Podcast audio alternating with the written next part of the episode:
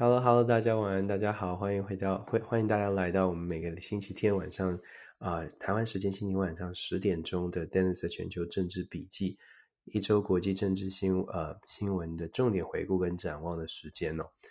一个礼拜过得很快，那一样的每个礼拜开场我都讲一样的话，以后做一个 slogan 好了，就是这个国际变局很多。国际新闻真的很多，然后大家会看到越来越多的角力啊，尤其是在这个嗯，我们说进入多极体系之后啊，各国大概就在自己的利益上面会抓得更紧一些。那怎么说呢？今今天跟大家分享的一些新闻，尤其我们把今天的聚焦会在欧洲，欧洲国家出现了蛮多的争议，什么样的争议呢？跟能源有关。那能源为什么会出现问题呢？我相信大家都知道，乌俄的战争还没有结束。好，所以。呃，我们这个礼拜跟大家分享什么哪些话题呢？我想第一个话题从从这个呃，虽然说今天我会花一些时间，蛮多时间谈欧洲，但是我会先从美国，因为我们在台湾大家很关注，呃，新闻上面大家也看到了美国的这个众议院议长 Nancy Pelosi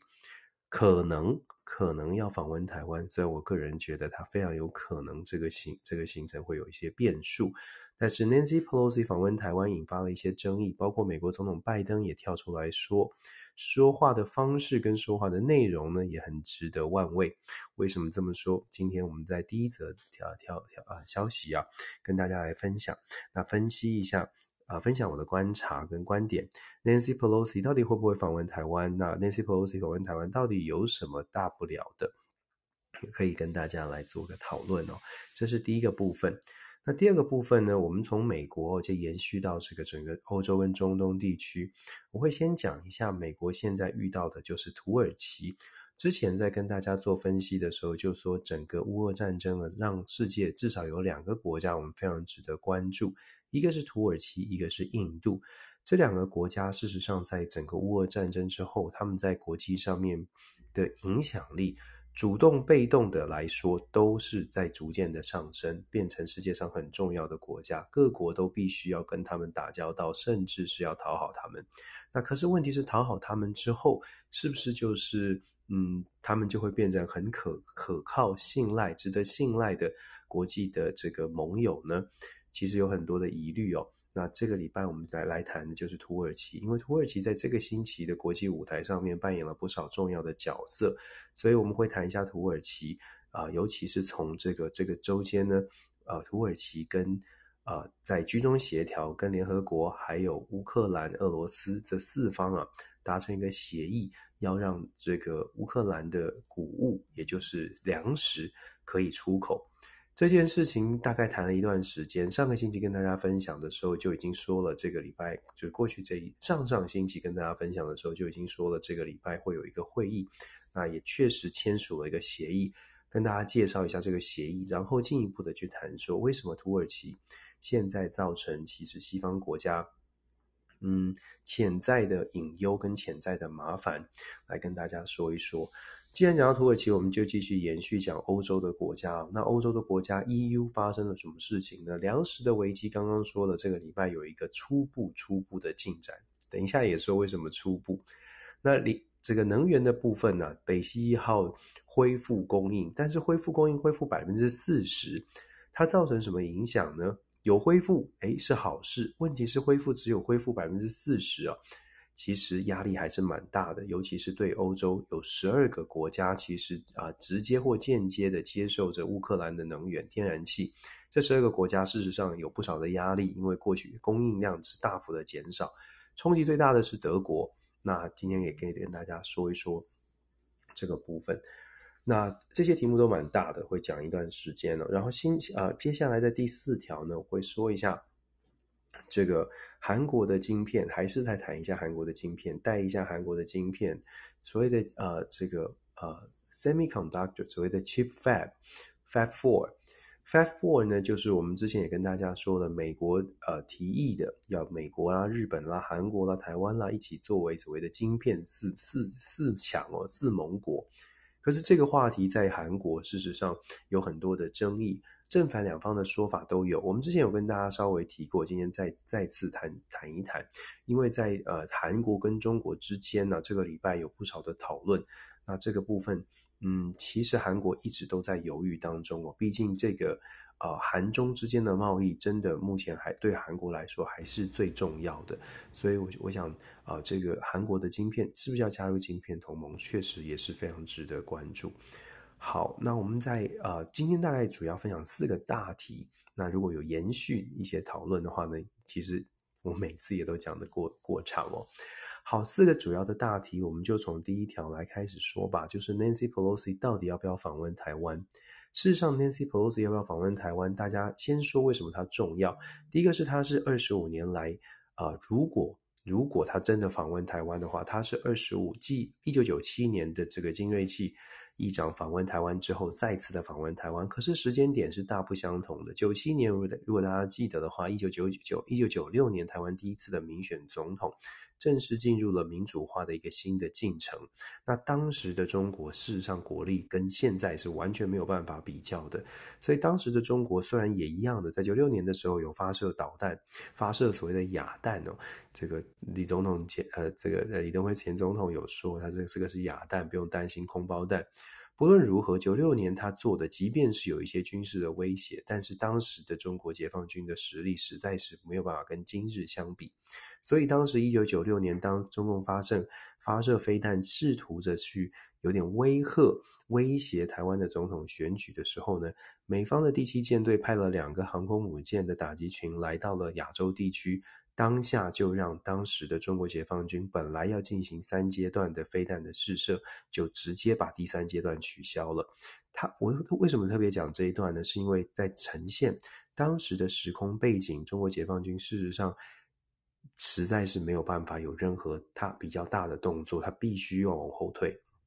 可是现在二十五年后的今天是大不相同。我们都知道最近的所谓的文攻武吓，或者是。解放军的实力一直都在不断的在拉，跟美方在拉近当中哦。这二十过去这二十多年来，中国尤其是在海军，解放军的海军的实力上面是大幅的增强。这也是为什么在美国常常大大大家已经常常听到，我也常常说，二零二七年在美国，尤其是华府的决策圈里面，觉得二零二七年就是一个关键。到从现在到二零二七年之间呢，事实上中美之间的军事实力恐怕只会逐渐的缩小，而不会拉大，不会没办法拉开哦。即便美国想要在技术上面做比较大的突破，但是我们知道，中国解放军在过去这一段时间的进展，已经没有办法让美国完全的把它甩在后面。这边讲的就是说，双方的军事实力在拉近的情况之下，现在为什么呃美国的军方在评估对中国之间的竞争或者是冲突呢？要尽可能的要想办法做一些啊、想办法做一些想。啊，调整不能够在没有办法像二十五年前一样，就是说出动两个航母打击群，对方就会退缩。美方甚至现在会评估，如果两个航母打击群到了亚洲之后，恐怕只会激起更大的反应哦，因为对方的实力不像过去会完全的害怕往后退。那这种状况对美国来说就不是有利的事情。我们知道经济其实口袋里有多少钱，也会影响到他出兵的决定，因为。每一次的出兵，每一次的这个巡弋都是很花钱的。我相信大家在新闻上面也看到了中呃这个所谓的中国中共军机的扰台的扰台的次数增加，造成台湾就是我们中中华民国空军升空拦截烧掉的这个燃燃料费呢，跟所所谓的所所有的经费哦，事实上也是大幅的大幅的增加，这是非常劳民伤财的事情。那对于美国而言，现以现在的经济条件，真的要去做大动作的，像九六年那个时候大动作的的的军事的这个秀肌肉，其实也很花钱。这也是为什么我们大家在看呢，所谓的第七舰队近年最近几次的所谓的绕行台湾，大家其实去观察它的船舰，它走的路线，其实真的就是寻求 CP 值高的一个方式哦，尽可能的不要动用到更大型的船舰。好了，我们回到 Nancy Pelosi 这个事件呢、事实上，上个星期传出来，他打算要访问台湾之后，在美国的媒体也很关注，尤其是拜登总统还没有等到 Nancy Pelosi 正式对外谈这件事情，拜登总统就已经先做了一个回应了。他的回应是什么呢？拜登总统的回应是，他没有说，可能也不能说，不是可能，他也不能说，不能说什么，不能说你不要去。因为美国总统代表的是我们说三权分立当中，总统代表的是行政权，行政权是没有这三权，所谓的三权分立，就是真的要做到三权分立哦。有些时候我们会感觉好像好像在台湾或者在其他的很多民主国家，三权分立好像还是以行政权为首，就是领导人说了，然后后面的立法权或司法权会跟进。但在美国，三权分立是一个很明显的界限，即便是民主党掌握的立法权，也就是国会的多数。民主党也没有办法，民主党的总统也没有办法，好像是站在比较高的位置说：“哎，我现在要跟中国谈一些协议，你不要破坏我的协议。”所以，拜登总统即使知道这会影响到中美关系，而且他自己又说希望十天之内可以跟习近平通上电话，在这样的状况之下，当然不希望外在出现一些变数，影响了中美之间有对话的可能。那当然，我们会再进一步讲说，为什么现在要对话。那原则上，拜登总统被访问谈到 Nancy Pelosi 打算要访问台湾，他的反应是行政权不能说什么，可是他的回应说，美国的军方认为不是一个好的时机哦。为什么拜登总统要说美国军方说不是一个好的时机呢？其实我们可以从两个层次来看哦。那当然，一个是虚的，一个是实的，也是让人比较，就是说一个比较令人担心。如果解我这样的解读，跟大家分享。比较虚的部分呢，就是拜登，因为我们刚刚说的，因为行政权不能不应该干涉立法权，所以拜登不能自己说白宫不希望呃 Nancy Pelosi 访问台湾，所以他找了军方来做一个做一个 excuse，做一个理由，说现在的这个局势呢，这个整整体的局势，整个亚太印太战略。的紧张，印太区域的紧张，不需要有任何的任何人去加一些柴火进去哦，把它绕让让它烧得更烈一些。现在拜登希望是赶快能够找到一个方法来做一个我这个危机控管、冲突管理。所以拜登总统，我们说比较虚的，希望也比较安全，相对来说比较安全的理由呢，是拜登总统在行政权跟立法权的分际上面不想要跨越这条线，所以找了 Pentagon 作为一个借口。好，这是比较比较虚、比较安全的部分。那我觉得比较危险的部分呢，也是也是这个比较黑盒子，我们不知道到底里面装什么的部分。是如果 Pentagon，也就是美国的白宫啊，美国的国防部，真的觉得这里兵凶战危，所以强烈建议 Nancy Pelosi 不要访问中国，那这个时候就会出现比较多的问号。所谓的问号是。美国的国家情报总监办公室、美国的国防部五角大厦到底看见了什么？到底知道什么？中方到底做了什么样的部署？相信在这个新闻传出来之后，我们肉眼看不见，但是情报单位的资讯，包括了卫星，包括了整个海上的部署，是不是出现了一些变化？那后来这几天的新闻的演变呢，也越来越多的讨论哦，包括 Nancy Pelosi 自己说。我们这就是没就有趣的地方了，因为 Nancy Pelosi 在拜登总统讲完话的隔天，他就讲说他的行程呢是安全问题，他不会，他都不公布他的行程。然后讲说，问被问到说，哎，为什么说军方觉得不是适合的时机呢？Nancy Pelosi 就讲说，哦，也许军方觉得我们的飞，我们的这个专机会，我们的飞机会被打下来哦，等等。其实这些话都很耐人寻味，因为如果说这不能。首先，我们希望，我们假设他不是属，他不是随便乱说，不是像随便的政治人物就啊自己想象讲出一段这样的话。八十二岁的 Nancy Pelosi，大概大概我们根据他过去的从政经验，大概可以判断他不会是天马行空想到就说。那如果是这样的话，代表他的幕僚或者是他的周边的人，也许是国防部真的有提供一些消息，就说，嗯，这些都是潜在的危险哦。所以 Nancy Pelosi 讲说，很可能担心我们会被打下来啊，或可能会担心我们会有一些这个军事上面受到挑战，安全受到顾虑哦。那所以我们就这样子来推敲的话，我自己就会觉得这件事情呢，尤其是当新闻传出来之后，北京政府的回应。透过公开跟私下的管道，媒体揭露出来说，公开跟私下的管道，北京当局都向华府表达了非常非常严正的声明。我们在公开的场合就已经看到，像是汪文斌等人，他们公开的说，如果做了这件事情呢，跨越了红线，后果自负。北啊，中国一定要做出一些回应哦。那其实这个这个 Nancy Pelosi 可能访问的事情，就像是我们传统的赛局里面讲的那个 Chicken Game。也就是说谁是胆小鬼？两台车子要正面的去碰撞了，比赛看谁最后最后才转弯。现在我们就在面眼前在上演的就是类似这样的一个赛局。现在中美双方也不能够啊、都不能够往后退，那谁要退呢？怎么退才不会让大家看到的好像是一个胆小鬼？其实这就是这真的是考验一个很很大的智慧了。那为什么我们会判断说美方可能会做调整呢？因为啊，因为现在的这个现在时机来说，对于美国来而言，这个时机没有必要去把这个国际的议题拉拉到这个中美之间的竞争，把它拉高到这个层次。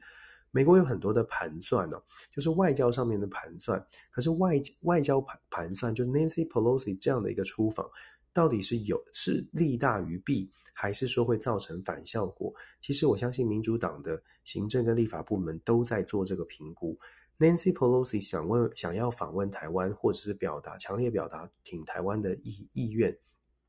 有很多方式可以表达。当然，访问台湾是最直接的方式。从台湾的角度呢？坦白说，我相信很多人会觉得啊，美国议长来台湾很好很好，对，他表面上是不错的。可是，我想大家可能要进一步的去思考，现在是不是一个好的时机去把这个议题啊炒起来？我们才谈谈的好的时机，不是选举考量，是国家安全考量。如果从选举考量的话，真的也很坦白说，如果此真的只考虑选举，那 Nancy Pelosi 来台湾当然很好。对于选举的议题而言，台湾获得了美国更大的支持，当然对选举是有帮助的。任何想要选举的朋友，想要选举的政治人物，都可以去强调这个政治上面的立场，我们又如何如何的抗中了。但是从台湾安全的角度，再加上从中美冲突的角度，Nancy Pelosi 访台，为什么连美国都想要踩刹车？原因是因为现在真的不并不是一个非常好的时间点。从军事的角度，美国的准备恐怕也没有这么的完整哦。我们不是说美国会被打败，而是美国的准备在印太战略上其实还没有一个完全的建制完成，跟亚洲国家的连结也并没有这么的完整。那对于中国到底有多少的筹码在手上也不确定，再加上整个经济的状况，以美国现在的经济，你要说服美国民众说，诶，我们要来挑起一个争端，我们可能要花多一点的钱，这个也是一个非常大的问号。所以总体来说，Nancy Pelosi 访问台湾，在国内，如果他考虑的是政治。那么他希望可以透过对中国的强硬来传达说，民主党接下来对中国的外交政策还是会非常强硬的。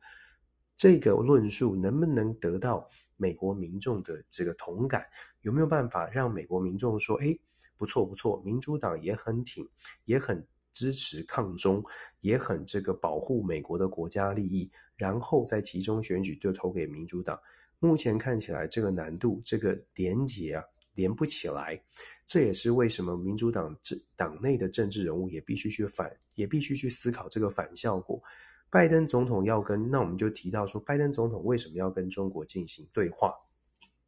我相信朋友们都看到了，拜这个新闻当中有谈到很多关于中美之间要对话，甚至是拜登总统考虑要降低中美对中国的关税。它的实际对于经济的影响是不是有马上的加分？我们不确定。可是它的象征意义，想象一下，这十天之内，接下来十天之内，如果中美双方它的这个气氛是透，因为有对话，所以降温，甚至是美国啊、拜登总统真的做出了关税上面的微调，稍微的调降哦，金融市场的反应会是正向的，美国民众对美国的经济反应会是正向的，这个正向。可能带来的这个选举上面的政治上面的红利，会比去挑战 Nancy Pelosi 到台湾去挑战所谓的中美关系来得更有更有加分效果。那当然，这是我的一一方的这个观察跟想法。有些朋友可能会觉得啊，外交上面的得分比较大，比较强，抗中可以更得到更多人的支持。那么我们也必须说，对于民主党也要思考一下美国民众、美国选民。民主党的支持者对于抗中议题，事实上的关注程度没有共和党的支持者来得多。那中间选民基本上是冷感，稍微冷感的，反不喜欢中国，或者是对中国反感，不代表说现在要支持美国的政治人物，或者是支持美国政府用更多的经费去抗中，这是有很大的落差。所以我觉得我们在很多朋友在分享这个呃美国对对中国的抗中的态度的时候呢，可能要更进一步的去看说，哎，美国现在本身的经济状况是如何？美国民主党选民跟共和党选民的差别。如果 Nancy Pelosi 希希望得到的是选举的政治红利，他就必须思考说，他的选民到底 care 不 care 这件事情。如果他的选民不 care 这件事情的时候，那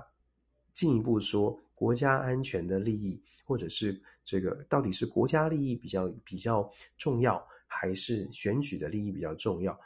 民主党内自己就会有很多的讨论了。这也是为什么我们说 Nancy Pelosi 到底会不会访台哦？现在开，现在呢变得比较扑朔迷离一些。美国有蛮多的智库学者有在最近都有在针对这个议题做投书。我个人认识的我的朋友 Ryan Hess，CSIS 美国这个 CSIS 蛮知名的华府的智库学者，在这两天在媒体上面就有一个投书，有一个建议。被访问的时候他就建议了，大家也可以听一听。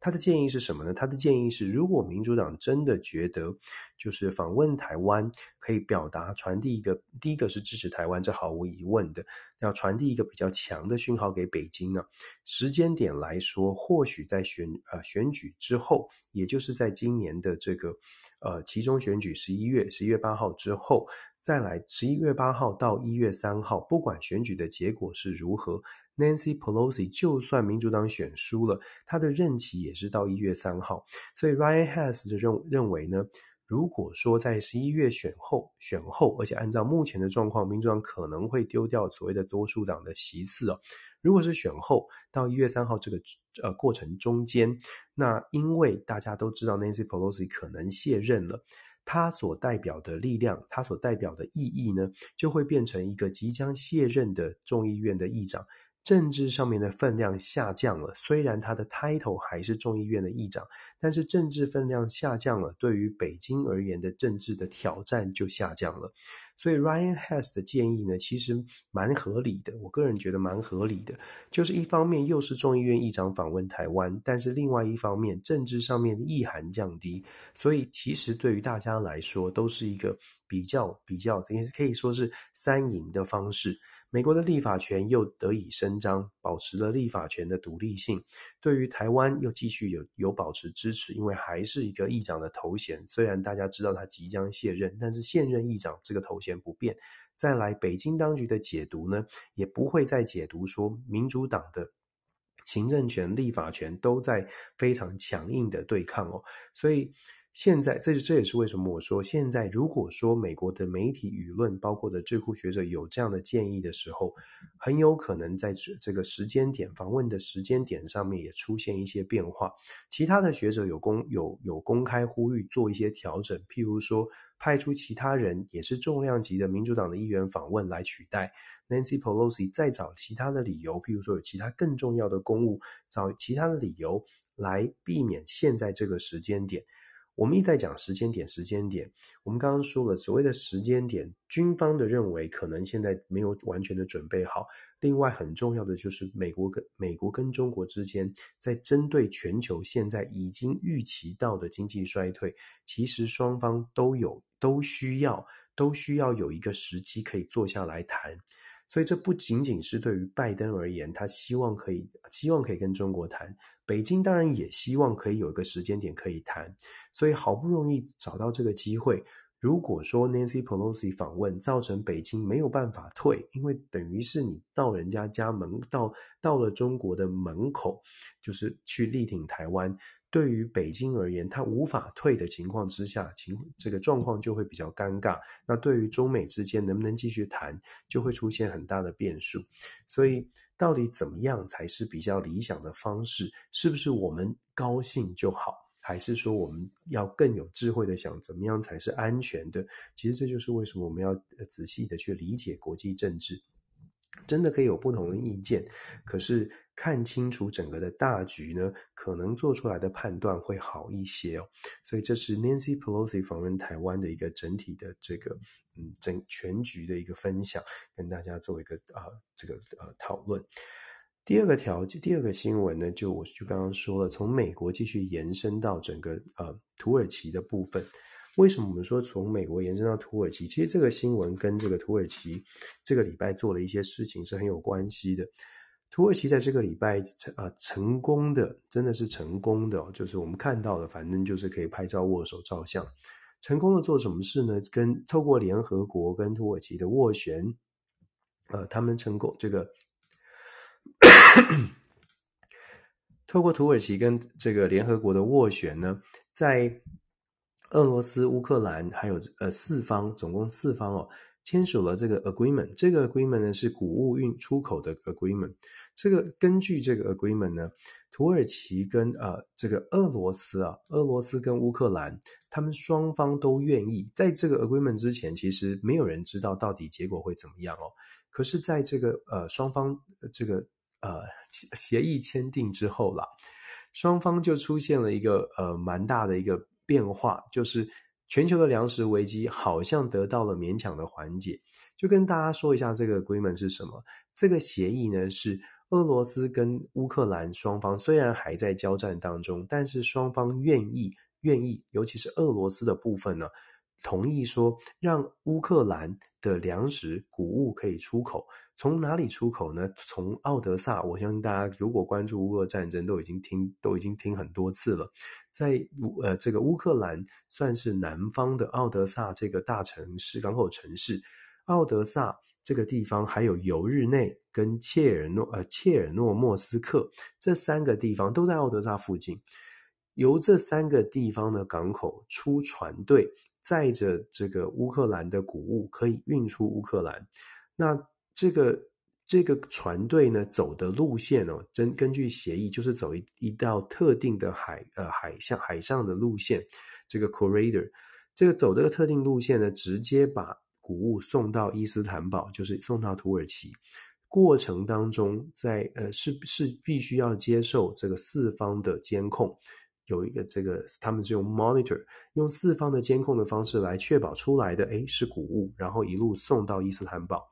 回程的时候，到了伊斯坦堡呢，也是啊、送完之后，这个船要回程的时候，也是由这四方呢共同来监督有没有什么运送什么不不应该上船的东西，譬如说武器弹药啦。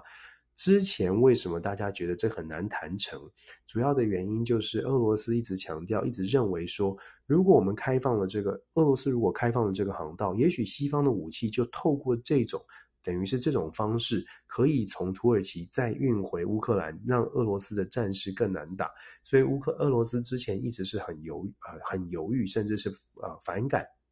拒绝的。但是土耳其的斡旋，再加上俄罗这个联合国的斡旋，表面上看到是这样啦，其实最重要最重要的恐怕还是俄罗斯自己也盘算自己的国家利益哦，因为乌克兰跟俄罗斯这边的谷物可以出来。乌克兰呃，俄罗斯才有办法跟他在非洲的这些国家、这些盟友去交代哦。其实非洲在这段时间，短短的几个月，非洲的粮食已经高涨，而且已经造成像是索马利亚这些国家国内的纷争已经出现了。没有粮食，基本上你一定是动乱的，更何况是发展中国家，吃不饱你只能造反。这种状况造成全球很大的危机，所以当乌克当这个联合国跟土耳其进行斡旋的时候呢，呃，俄罗斯虽然之前反对，但现在做出了一些松绑。可是这个协议其实是很松散的，很松散，很很不确定的，就很易碎的。英文他们是说很 fragile，为什么呢？第一，它的这个协议只签了一百二十天，只有一百二十天的效力。虽然说，呃，大家都。都答应说，呃，这个之后是可以再 renew 的，才可以再延长的。可是因为一签只有一百二十天，一百二十天就是四个月的时间，全球粮食危机四个月是没有办法缓解的。所以目前看起来勉强的答应了这个协议哦，看看状况怎么样再来做再来做调整。可是我说的所谓的看看后来怎么样，其实就跟乌俄战争当中所谓的战场的状况。以及整个西方国家到底在角之后的角力，在乌俄的战争上面到底做乌俄之间的冲突上到底做出什么样的协调，有很大的关系。乐观的想是最好，就乌俄战争可以停火了。那这条线大概四个月之后，可能也不需要这个了，因为就停火了。可是悲观的想呢，任何的一些变化都可能导致这个协议就不见了。那再者呢，其实整个的这个啊所谓的谷物运出哦，然后再加上整个的啊监管的监管的机制，也是同样的，同样是。那是不是有持续的会被信任，也是一个很大的问题。现在短期之内，俄罗斯对乌克兰没有信任，这是毫无疑问的。俄罗斯现在对土耳其以及现在对联合国愿意去做一些配合，可是土耳其跟联合国到底是不是成能够持续的得到跟普丁持续保持这样的关系，也是很值得关注。为什么我们这么说呢？土耳其的总统叫做亚多安，相信大家常常听的话，常常听都已经知道他就是亚多安。不同的翻译，反正我是翻译亚多安哦。亚多安他是一个非常嗯特别的政治人物。我们说了，土耳其在这个乌俄战争之后呢，它的全球影响力大幅的上升，因为它是少数几个国家又可以跟西方对话，又可以跟俄罗斯对话，是极少数的。可是土耳，可是我们换个角度说呢，亚多安之所以可以跟西方对话，或者或或者更重要的是，之所以可以跟俄罗斯对话。就是因为普丁觉得他也没这么西方，他也是哎跟我痛调比较合一些，所以大家可以想象，我也之前一直说了，亚多安不是一个民主领袖，不是一个传统我们认知起来的，他虽然是选举出来，可是整个的选举还有他的这种执政跟操作的手法。让亚多安向来都不是，至少绝对在这个呃比较了解国际政治的人就知道，亚多安向来都不是一个完全民主的领袖，而且他的很多的做法呢，事实上是很有争议，在土耳其内部也引发了很多很多的反感。土耳其，我们说它在国内有很高的经济通膨的危机，现在目前正在发生。土耳其的经济状况非常的不好，所以让亚多安在近期呢，很强烈的、很强势的在主打所谓的民族主义哦，也就是一直在强调说，土耳其面对的很多恐怖主义的攻击，所以土耳其的政府必须强烈的回应。谁是恐怖主义呢？我们跟大家说过的，就是所谓的库德族的青年党。库德族在哪里呢？库德族要反亚多安势力的，想要推翻亚多安这个政府的土耳其这个所谓的恐怖的库德族人啊，他们是分布在伊拉克的北边以及叙利亚的北边，这两个地方是最多的。那亚多安也确实，土耳其透过的方式也都进行了武力的攻击。这个星期，亚多安也攻，特别在这个签订谷物的协议。以及亚多安和乌呃乌克兰和这个俄罗斯总统普丁，还有伊朗的总统莱西，他们在这个礼拜也有会面。会面谈的呢，直接就是讲说，我就是要打北北叙利亚，叙利亚北部。亚多安明白的点出，他要攻击叙利亚北部。我们之前也跟大家说过了，伊朗跟俄罗斯是支持叙利亚政府军，所以亚多安要去跟他们谈判，谈什么？就是谈说。我打叙利亚北部，你不要，你们不要导弹，你们不要去，不不要介。一上一方面是说，你们不要介意哦，那是你们支持的政府军这个的战争哦。但是我不是要跟你们的支持的政府军去对抗。我虽然我打进了政府军操控的范围，但是我打的人，这个啊、跟跟这个政府军无关。那基本上呢，伊朗跟俄罗斯本来是不同意的，可是，在各种的现实考虑，你看刚刚的所谓的谷物协议哦，所以很有趣的是，俄罗斯跟伊朗基本上都都传递出来一个讯号是，我们理解土耳其亚多安土耳其的国家安全啊、呃、议题很重要，这就基本上放了一个黄灯出去了，本来是红灯哦，啊、叙利亚你不要打它，可是现在放了一个黄灯，所以。国际政治很现实了。那我们说亚多安的这个部分呢，不仅仅是攻打叙利亚，已经违反了大家的认知。就是你怎么可以自己协调，我就打哪一个国家呢？为什么我们说土耳其它的地位变得重要，而且它不会是它变成是像是西方民主国家一个蛮头痛的问题？美国希望面对刚刚我们说的这个粮食的协议呢，全世界大概没有人说不要。所有的全球的所有的国家都会说：“好吧，这是一个缓解之道。”可是缓解之道的背后，如同我所说的，它会造成的是土耳其的土耳其的这个呃实力，土耳其的影响力变大。土耳其影响力变大，如果他是民主领袖，那还好。可是我们也知道，我们刚刚说了，亚多安的作作为并不是民主领袖，所以对于美国而言，对于西方民主国家而言，这是一个未来潜在的潜在的麻烦所在。那不只是在人权啦，或者是整个的中中东的中亚的呃亚洲地区中中东地区的这个混乱局势哦，可以说现在是治标不治本。就先来处理现在最困难的问题，那之后再来好好的处理土耳其的状况。但是，就如同我们所说，国际政治的现实啊，我们看这些新闻，你可以看得出来，每个国家在盘算的时候，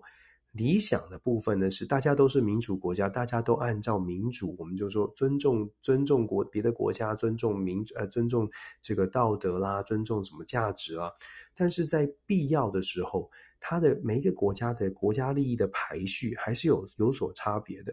如果按照最高最高的道德标准，根本不可能会让土耳其的亚多安说：“诶，我想打北叙利亚，所以大家睁一只眼闭一只眼。”可是如果你不让亚多安去做这件事情，不让他用国族主义的这个名号来拉抬他自己在。啊，土耳其内的这个声势，确保明年的选举，亚多安的政府还能够持续执政。如果不让他做这件事情，亚多安就不会配合在其他的问题上面，再再站在这个西方民主国家这一边。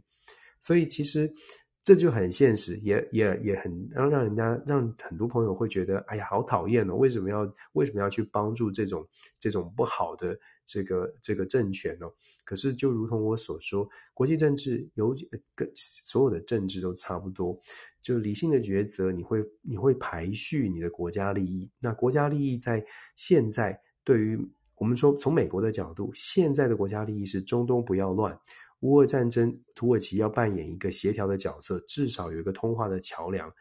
他在这个角色上面很重要。我们没有必要让跟亚多安分道扬镳。在这种状况，亚多安要的东西虽然不讨喜，虽然不应该，虽然可能很很照理来说不该答应，可是还是答应了。这个就是 就是我们说我们看到的，我们看到的这些这些局势或者这些决策啊，有的时候可能要。全面来做考量，不然你我们就很容易真的。我们讨论国际关系、国际政治哦，很多时候呢会很快的跳入掉入到这个是好的国家，这个是好人国，这是坏人国，这是邪恶的民主，这些国家是好的，另外一堆另外一方人是是是恶魔，是邪恶的。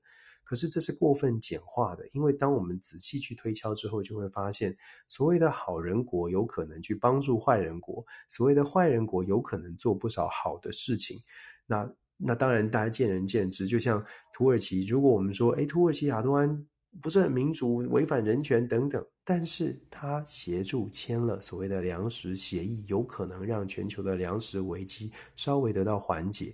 那大家要怎么解读这个所谓的邪恶的坏人国去帮助帮助全世界做到一些事情呢？这是为什么我们说啊，我们看国际政治，尤其是国与国之间的角力，尽可能的去避免跳出来，直接直观的跳出来说，哎，这是盟国，这是好国，这是坏国，就像我们看人一样哦。真的，有的时候常常觉得在台湾特别有感的，就很快的，就是。不管大家是用什么标准，总有自己的一个标准。可是这个标准有的时候真的过于简化。人是很复杂的，人也可以很简单。但是大部分的时候，我们在判断别人的时候，判断别的国家的时候啊，过于简单就会密，就会错失掉真的去真的全面的了解。可是全面了解之后，我们还能不能够用平心静气的，用比较友善的方式来解读？这又是另外一个问题了。好吧，这不是这个不是这个心心心灵课程，我们还是回到国际政治啊。土耳其其实带动带出来的一个问题，就是现在全球遇到的一些危机，必须要必须要大家来共同面对，不是我自己说了算。欧洲国家讲到土耳其就回来到了欧洲国家，刚刚谈的是粮食危机，可是全球现在面临最大的麻烦是能源危机。欧洲欧盟国家遇到的能源危机，我们说从乌俄战争之后啊，是不断的升温。西方的经济制裁，我们都在讲经济制裁，我们也希望它有效。问题是它可能没有效。这个礼拜匈牙利的总总理就跳出来讲说，西方必须要重新重新思考所谓的 sanction 到底有没有效，看起来是完全没效，而且还导致了整个欧洲国家呢承受非常大的压力。什么压力啊？欧洲国家啊，在这个礼拜，欧盟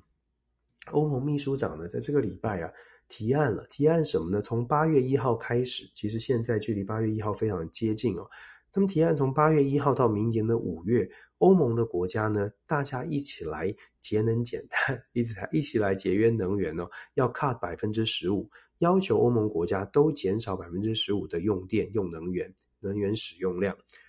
乍听之下呢，它其实它的目的啊，一方面就是说，基本上是当然要节约能源，是因为现在的现实是能源不太够用；另外一方面，也是也是希望透过减少减少能源的使用，来降低对于俄罗斯的依赖。因为能源使用率很高的时候呢，那当然你就需要你就需要源源不绝的能源的呃进口。那需要能源进口，大家在替代能源有限的情况之下。可非常有可能不得不，就算现在可能不买俄罗斯原油、俄罗斯的天然气的国家，也可能必须要去找俄罗斯。所以欧盟这个提案呢，呃，当然是很理想的。它的提案是，哎，我们欧盟二十七个国家通通都减少百分之十五。这样子整体而言，它的能源的需求就会下降，就可以以这个用供需法则来制约，等于是来威胁俄罗斯。你看现在需求那么低哦，现在大家都不需要你的你的能源了，因为降低需求之后，我们我们用替代能源替代的来源有可能可以可以补上哦。那你俄罗斯就没办法拿翘啦。虽然你一直在讲说你要用北溪二号又怎么样来减产，就没有办法拿翘了。这是很理想的做法。我们说这个里的北溪一号，它减啊恢复了供气，没有断气。可是恢复供气呢？俄罗斯说恢复百分之四十，恢复百分之四十的意思是说，所有的这些国家本来这个透过北溪一号得到天然气的国家，只是那百分之四十能源的产出，或者是整个的影响是非常的巨大的。这种状况再配合所谓的欧洲国、欧盟国家提案，大家都减少百分之十五。看起来是面对现实，必须要做出一个处理哦，所以欧盟国家一起来做。可是各位朋友都知道，二十七个国家，我们之前也说过了，每一个国家有自己的自己的难题。二十七个国家，你要它全部都减百分之十五，果不其然，这个困难是重重重。果不其然的，像是西班牙、葡萄牙。呃呃，塞浦路斯这些，还有总共有十几个国家，通通都跳出来反弹。反弹什么呢？就像我们刚刚说的，各国要求不一样。有些国家它工业用电，它的能源需求就是高；有些国家相对可以配合，像是荷兰。荷兰就说他们从乌俄战争开始以来，就不断的在节省能源，不断的在蓄积能源，所以他们存的这些能源呢是够用的。所以他们认为说，对，这是一个好的战略，应该大家来配合。可是有十几个国家在欧盟当中是在是抱持的反对的意见哦。西班牙的能源部长甚至跳出来说，这是一个非常非常不不符、没有效率、不合理，也是一个非常不公平的这种这种建议哦。因为这种建议呢，事实上真的就没有考虑到每一个国家的需求不同。我们知道欧盟国家它是一体化的，就是如果做了什么决策，很有可能根据 Article Four，就是大家一起要执行。问题是，如果说欧盟真的硬是要执行这样的一个决定呢，会造成什么？会造成非常严重的后果。如果情况不不不理想的话，严重的后果是欧盟国家非常多国家有可能说：“那我不玩了。”最糟糕的状况是，这个冲击会影响到未来整个欧盟的合作。短期之内，我们当然不会说：“哎，因为一个一个冲冲突哦，让大家说哦，我们就退退团了。”可是。英国脱欧之后，其实真的有不少的欧洲国家在思考说，欧盟是不是真的对自己的国家带来比较大的效益？到底是不是利大于弊？很多国家，尤其是现在右派势力不断的抬头哦，我们等下稍微说一下右派势力。右派势力，也就是所谓的国家利益中心的这种思考，逐渐的抬头之后，让欧盟本来说，哎，大家合作来达成事情的这种想法跟概念呢，本来就打上了问号。如果今天像是西班牙、葡萄牙这些国家强烈的反对能源裁减，强烈反对能源裁减，但是欧盟透过整个集体的力量逼迫着大家都要配合的时候，也许这些国家不会马上的退退团，可是心中一定会有圈圈叉叉，觉得这完全不符合我的利益，为什么我一定要配合？这个就是，难道我们加入这个团队，我们就必须要承受的重吗？所以，其实对于欧盟来说，这个乌这一场乌俄战争打出来的这个能源危机，我们之前一直跟大家分享，我也一直说，就说这种现实啊，真的是要看大家的内力，大家的这个意愿能撑多久。可是现实上来说，民众没有办法关注到这么长远，民众没有办法。没有办法长期的说一年两年，我们继续配合着这个勒紧裤腰带，不要不要用电。我们以能源来说，因为啊、整个能一欧洲受到热浪的侵袭哦，大家在新闻上也看到了，热浪侵袭代表的是能源的需求也会升上升，更不要说欧洲如果进入到冬天之后，烧暖烧煤烧暖气这些能源的需求会更加的更加的严峻。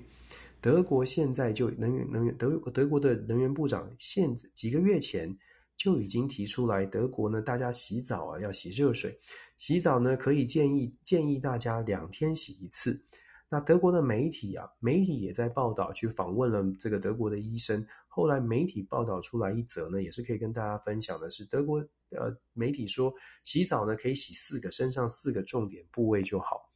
其实讲这些新闻，这是事实的实际的新闻哦，不不是不是乱乱说，我还特别去查证。讲这些新闻，其实在讲的是，我们可以想象得到，先进如德国会遇到这样的状况吗？我想很多的朋友，像我，包括我自己，你看想到德国 BMW、Mercedes 先进工业，德国欧洲国欧洲强国之一，你何你曾几何时你会想到德国在能源上面的依赖这么高？德国的能源依赖依赖乌依依赖俄罗斯高达百分之五十五，在乌俄战后呢，德国真的也是动用尽了所有的脑筋哦，把能源的需求应声砍到百分之二十六，天然气的需求的应声砍到百分之二十六，同时德国也在非常加速的要改建置他们的这个液化天然气的接收港口跟储油槽，这是之前都没有的。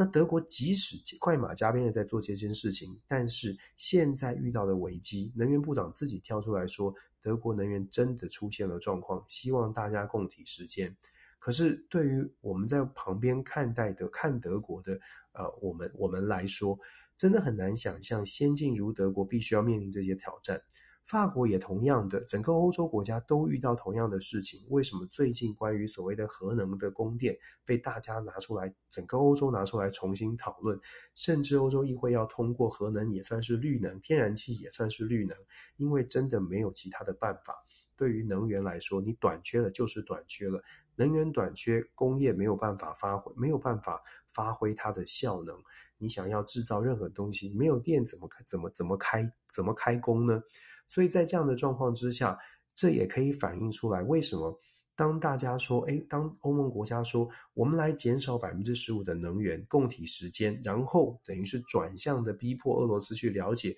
其实大家没那么依赖。但是这一招使下去之后，反而让大家更加的看到，甚至是欧洲国家更加的看到了眼前的现实根本没有办法解决，眼前缺能源的状况就是只能靠俄罗斯。匈牙利呢，在这个礼拜，呃，媒体报道，匈牙利在这个星期已经飞到了俄罗斯，寻求寻求就是新的新的这个合约哦，就是看看能不能增增加向俄罗斯购买多一点的能源。那这个时候。有趣的是，媒体也说了，俄罗斯也不确定还有没有多的能源。为什么？因为在这段时间，像是啊、像是巴基斯坦、印度这些国家都大量的采购俄罗斯的能源。所以，其实俄罗斯呢，可可以说，为什么我们从数据上面来说，经济制裁对俄罗斯的影响，前面一两个月可能有一些波动，但现在不只是俄罗斯的货币的价格啊、会这个来到了高非常好非常高的水位。它整体的对外的能源的供应，事实上也来到了，也创下了新高。它在能源上面的获益创下新的新的高点哦。在这这些因素、这些消息都再再告诉我们，就是嗯，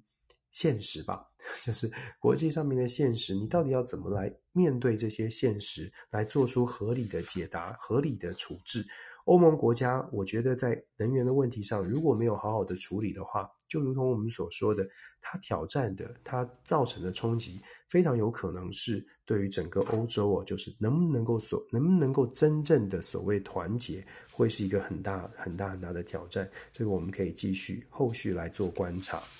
那讲完了欧洲，讲了讲了这个土耳其哦，有一个小的新闻也可以跟大家说，伊朗的伊朗这今天上午。的新闻是伊朗的这个核核子核子弹的一个工啊工程师，一个科学家被暗杀了。这个在我们呃这个全球政治笔记，其实之前有跟大家分享过。现在因为伊朗的核协议迟迟签不下来。所以周边的国家其实都挺紧张的，包括了沙乌地阿拉伯，包括了以色列都很紧张。那各国的紧张呢？以前啦都是说，哎，那赶快赶快，我们找美国赶快来协调，赶快把这个核协议签下来。但是因为美国也卡关，美国呢也没有办法在伊朗的核协议下这个问题上面做出一个非常明确的决定。这种状况导致以色列、沙乌地阿拉伯这些邻近的国家感觉到危机感很重。我们之前跟大家说过，暗杀的事件在中东地区都可以拍电影了。所以伊朗这一次呢，这个有一个科学家被暗杀，那再次的凸显说，哎，这个所有的这个间谍行动、谍报行动，在中东国家现在是还是非常密切的在发生。那这种状况只会造成整个中东地区的更加的不稳定。这个不稳定的影，这、不稳定就会连带的影响到伊朗的核协议到底能不能签得成。大家可能会想说啊，伊朗核协议讲讲了那么久没签成，好像也没怎么样哦。可是敌意是会累积的，仇恨是会累积的。像以色列跟伊朗之间，在情报上，在谍报上，他们现在已经进入到更频繁的暗杀行动了。跟过去相对来说呢，它的频频率是增高的。频繁的暗杀行动总会到一个临界值哦。那到了临界点之后，很难保证伊朗跟以色列会不会发生比较大的军事的冲突，或者整个中东地区会不会爆爆发比较大的、比较大的军事冲突。以色列现在大概短期之内，以色列大概是这种呃，可能暗杀行动啦、谍报工作在在进行，可能甚至是网络上面的这个骇客、骇客的工作、监听的监听监看的工作会继续做。那短期之内，为什么说短期之内呢？因为以色列到十一月进行大选之前，现在都是过渡内阁，但也有可能过渡内阁现在想要表现哦，尤其是拉皮德非常希望可以成为啊、以色列的总理，或许他想要表现，所以强烈的作为，这个是我们非常值得关注的整个的这个以色列伊朗这边的这个局势啊，因为。拜登总统虽然访问了上个两个礼拜之前，虽然访问了以色列啊，访问了以色列，但是我们也跟大家讲过了，这个象征性的表达，美国在中东地区仍然会继续支持这种口头上的话，老实说，大家看得很清楚啊，没有办法 hold 住多方的多方的行动。很显然的，现在暗杀在继续进行当中，就是一个证据哦。好，再来，我们再谈。今天想跟大家谈的比较最后一个话题，就是所谓的韩国的状况。韩国啊，我们之前已经说过，韩国在整个晶片的这个呃加要不要加入晶片同盟的问题上面呢，有很多的讨论。对于韩国来说，加入晶片同盟到底好还是不好？我们之前跟大家说过，如果韩中贸易贸易的总额跟韩美贸易总额两个来做比较的话呢，差不多就是十 percent 的差距，也就是韩中贸易是大于韩美贸易。所以在韩国呢，就有各各方的说法。韩国当然现在的执政党哦，尹锡悦上台之后，他的民调很快速的滑落。那这个跟我们之前呃跟大家分享过，韩国现在进入到一个非常两极的状况。所谓的保守势力跟进步派的势力，因为大选只差百分之一，所以双方的这个呃纠结，双方的不满呢，不会是说，哎，我输了很多，所以我先静观其变。我输百分之一不到呢，我力量，我声音会很大。更何况自由派呃进步派在韩国的国会还是掌握多数，所以当韩国面临到美国来自美国的压力，尤其是叶伦访问韩国。造成给韩国更大的压力，说你赶快加入我们这个晶片供应链，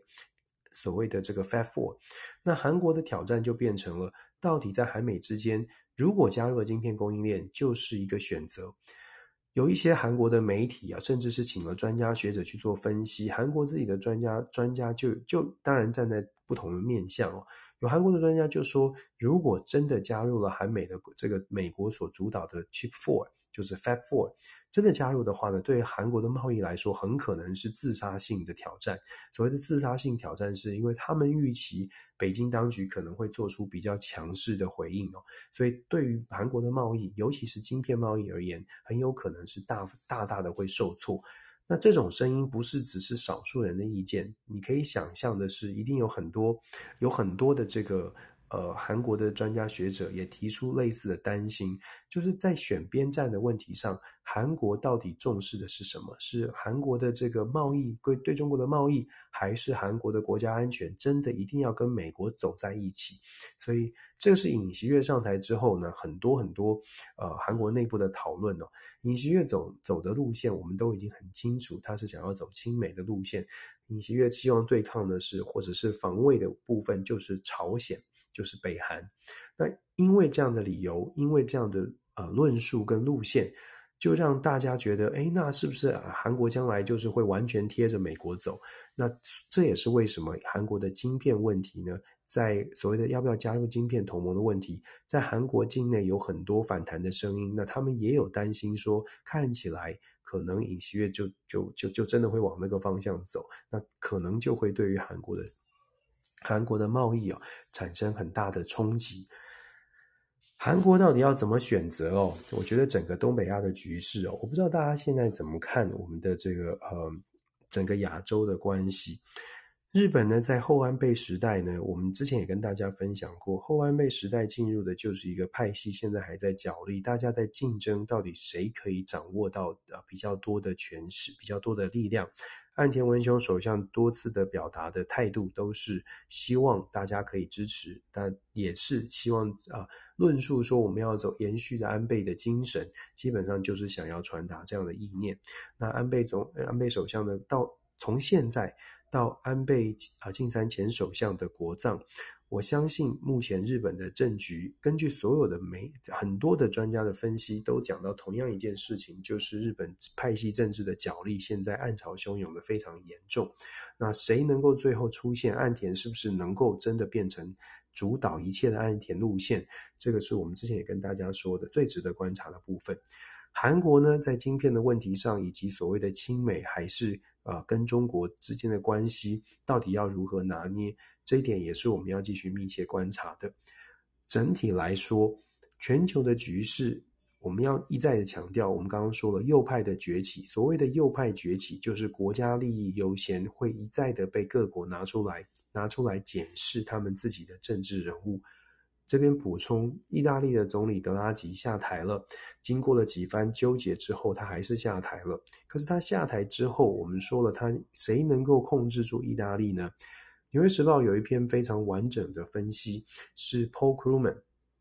非常有名的评论人，也是这个经济学者。Paul Krugman 的分析呢，他特别讲到了意大利现在面临的很大很大的挑战，在于政治上面的分歧哦，尤其是所谓的这个右派国家主义啊，然后这个这个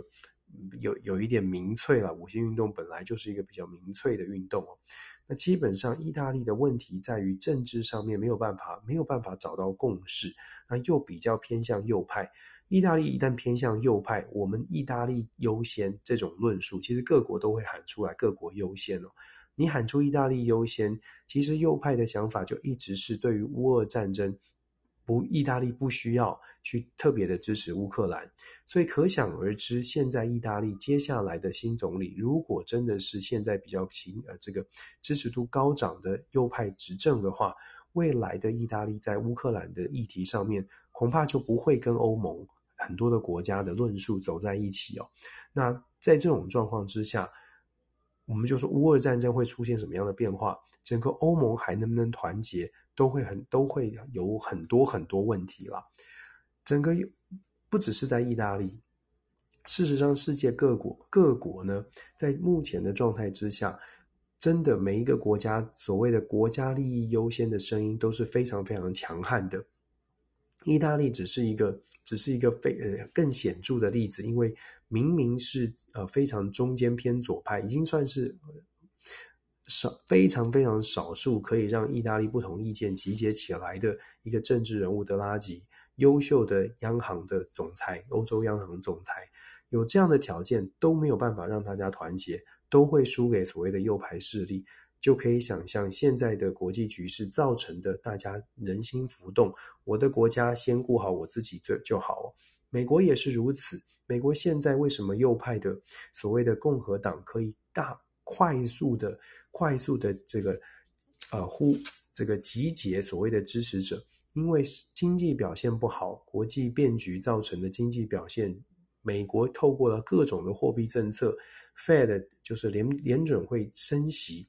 也没有办法让这个整个经济状况快速的去做一个反转哦。美国民众其实很多很多的抱怨，在这种状况之下，在野的共和党、在野的保守势力，他们的论述先顾美国，再顾再再考虑别的，这个是很很受到重视的，很很被人家重啊，就是很很得到选票了。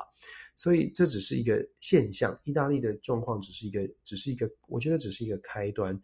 乌俄战争继续延烧，继续造成全球的这种危机，只会造成各国面面对这种现实的时候呢，都会去多思考自己的国家到底应该怎么样可以往守住自己的利益。那在台湾同样也是如此哦。我们面对的这个变局，台湾的状况呢，好是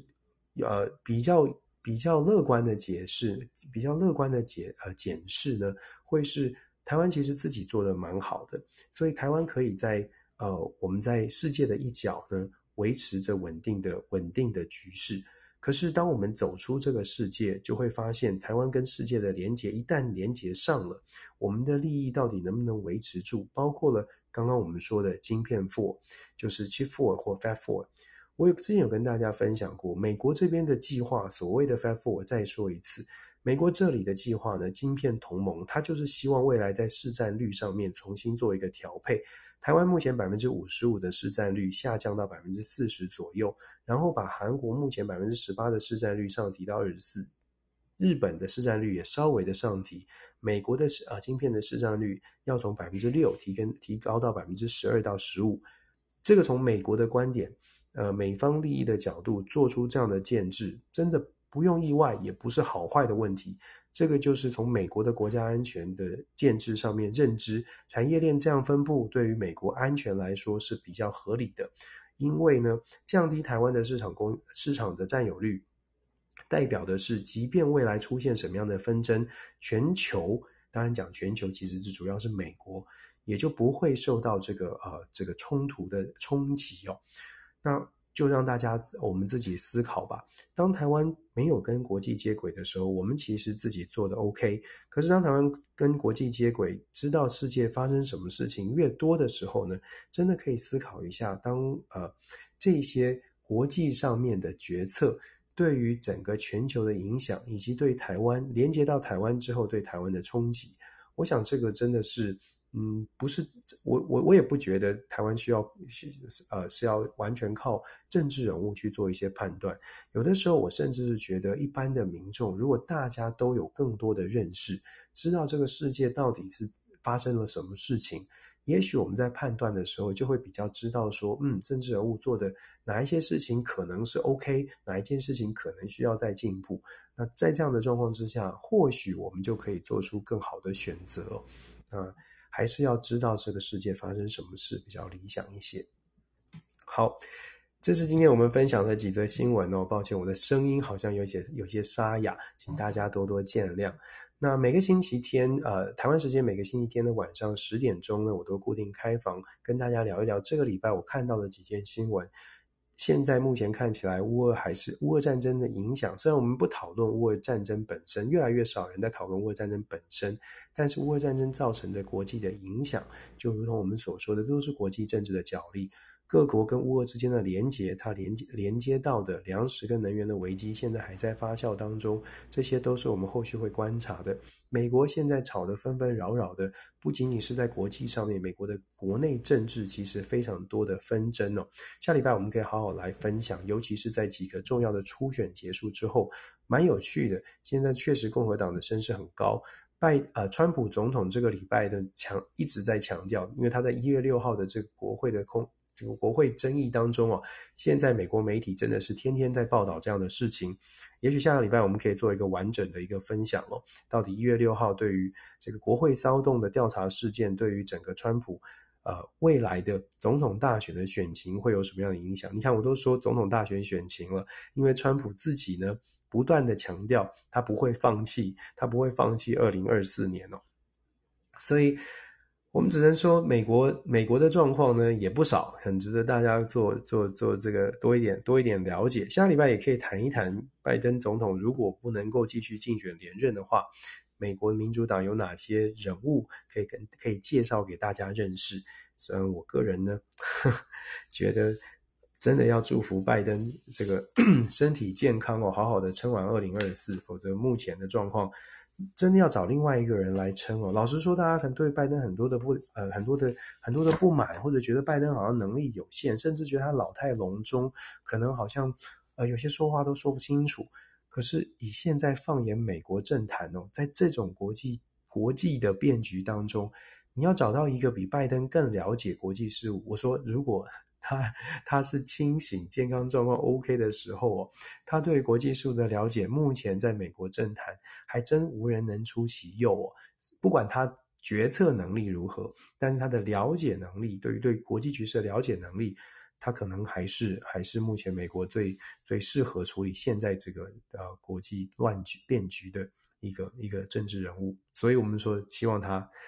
健健康康的做做完任期哦。对。以上是这个礼拜的这个一周新闻、政治新闻的重点回顾跟展望，希望大家这个我们继续一起来学习。每个星期天晚上十点钟，我们在线上再会喽。OK，谢谢，晚安，拜拜。